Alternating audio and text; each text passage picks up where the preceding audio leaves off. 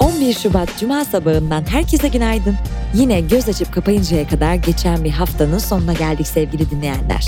Mikrofonda her cuma olduğu gibi ben İpek.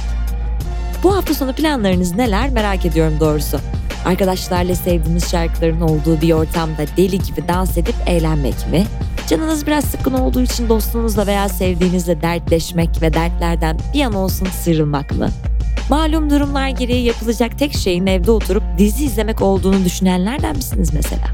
Yoksa hafta içi iş güç çok yorulup hafta sonu tamamen dinlenmeyi planlamak mı?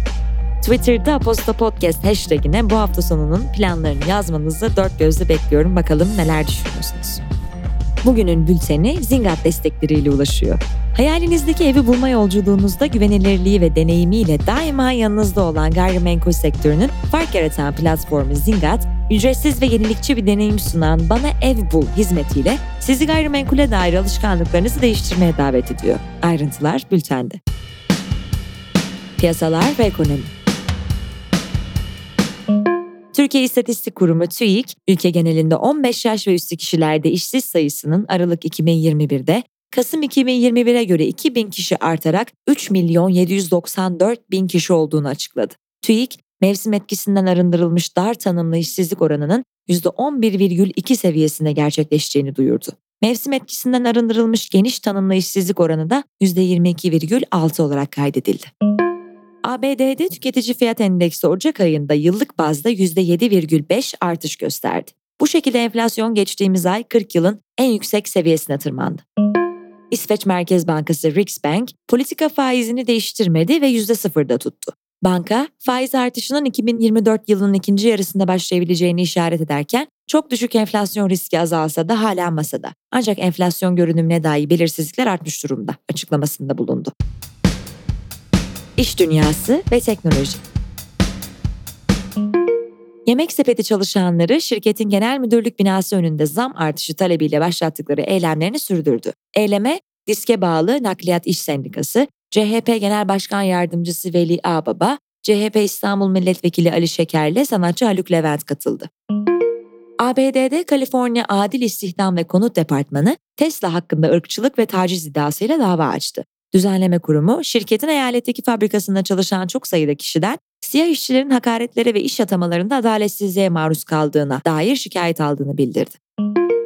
Ulusal Havacılık ve Uzay Dairesi, NASA, SpaceX'in internet servis sağlayıcısı Starlink'i 30 bin uyduyu yörüngeye fırlatma planlarının uzay ajansının çalışmalarını etkileyebileceğini açıkladı. Hali hazırda yörüngede 25 bin objenin olduğu, bu sayının artacağı ve çok sayıda uydunun astronomik gözlemlere müdahale edilebileceği belirtildi. Tinder, platforma kullanıcıların birbirlerinin profilini görmeden önce onları eşleştirerek konuşmalarını sağlayacak Blind Date isimli yeni bir özellik getirdiğini açıkladı. ABD'nin elektrikli araçlara yönelik şarj istasyonlarının sayısını artırmak için eyaletlerde önümüzdeki 5 yıl içinde 5 milyar dolarlık ödenek hazırlığında olduğu açıklandı. Elektrikli araçların şarj masraflarının %80'inin federal fonlar tarafından karşılanacağı belirtildi. Politika DW Türkçe ve Amerika'nın Sesi, radyo ve televizyon üst kurulu yani RTÜK'ün Türkçe yayın yapan uluslararası haber siteleri lisans başvurusu için 72 saat süre tanıması hakkında açıklama yaptı. İş insanı Osman Kavala'nın aylık tutukluluk incelemesinde son değerlendirmeden bu yana hukuki durumda değişiklik olmaması gerekçe gösterilerek tutukluluk halinin devamına karar verildi. Deva Partisi lideri Ali Babacan, partisinin ekonomi ve finans politikaları eylem planı çerçevesinde temel ihtiyaç maddelerinden ÖTV'yi kaldırma ve KDV'yi düşürme vaadinde bulundu. Haydarpaşa Lisesi'nin yıkılıp yeniden yapılacağı ve öğrencilerin geçici olarak başka okullara nakledileceği aktarıldı. Gazete Duvar'dan Hazal Ocak'ın özel haberine göre Valide Bağ Gönüllüleri Derneği lisenin koru içine kaldığı ve korunun parçalara bölünerek işlem yapılmasının hukuka aykırı olduğu gerekçesiyle kararın iptali için dava açtı. Birleşik Krallık Dışişleri Bakanı Liz Truss, Rusya'ya yaptığı ziyareti ülkesinin Rusya'nın Ukrayna egemenliğini baltalama girişimlerini görmezden gelemeyeceğini söyledi. Rusya Dışişleri Bakanı Sergey Lavrov ise Batı'nın Moskova'ya yönelik tehditlerinin Ukrayna konusundaki gerilimi azaltmak için hiçbir şey yapmayacağını ifade etti. Fransa Cumhurbaşkanı Emmanuel Macron, ülkede yaklaşık 14 nükleer reaktör inşa etmeyi planladıklarını açıkladı. Macron, reaktörlerin ülkenin fosil yakıtlara olan bağımlılığını sona erdireceğini ve Fransa'yı 2050 yılına kadar karbon nötr hale getireceğini savundu.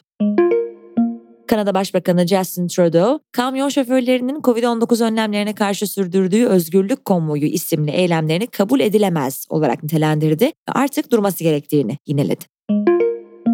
Libya Başbakanı Abdülhamit Dibeybe'nin başkent Trablus'taki konvoyuna silahlı saldırı düzenlendiği ve Dibeybe'nin yara almadan kurtulduğu aktarıldı. Saldırıya ilişkin soruşturma başlatıldı. Spor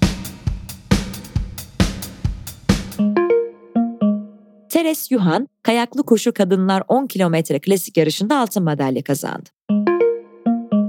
Nathan Chen, artistik buz pateni erkekler serbest programında olimpiyat şampiyonu oldu. Yuma Kagiyama gümüş madalya, Shaom Uno bronz madalya kazandı.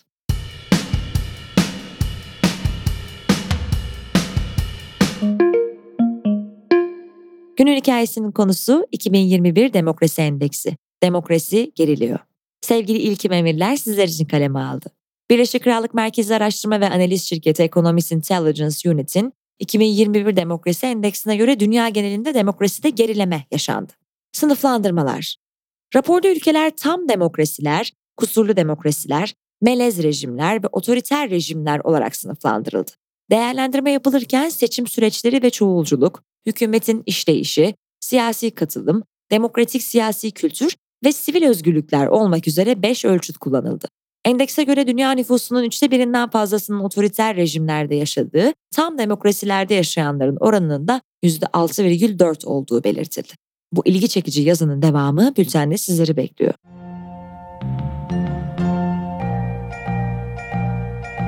Evet sevgili Aposta 630 dinleyicileri. Mikrofonda ben İpek ve bu haftanın böylece sonuna gelmiş oldum. Sizlere harika bir hafta sonu diliyorum. Lütfen dediğim gibi Aposta Podcast hashtagine bu hafta sonu ne yapacağınızı bizimle paylaşmayı unutmayın. Pazartesi günü tekrar görüşünceye dek hoşçakalın.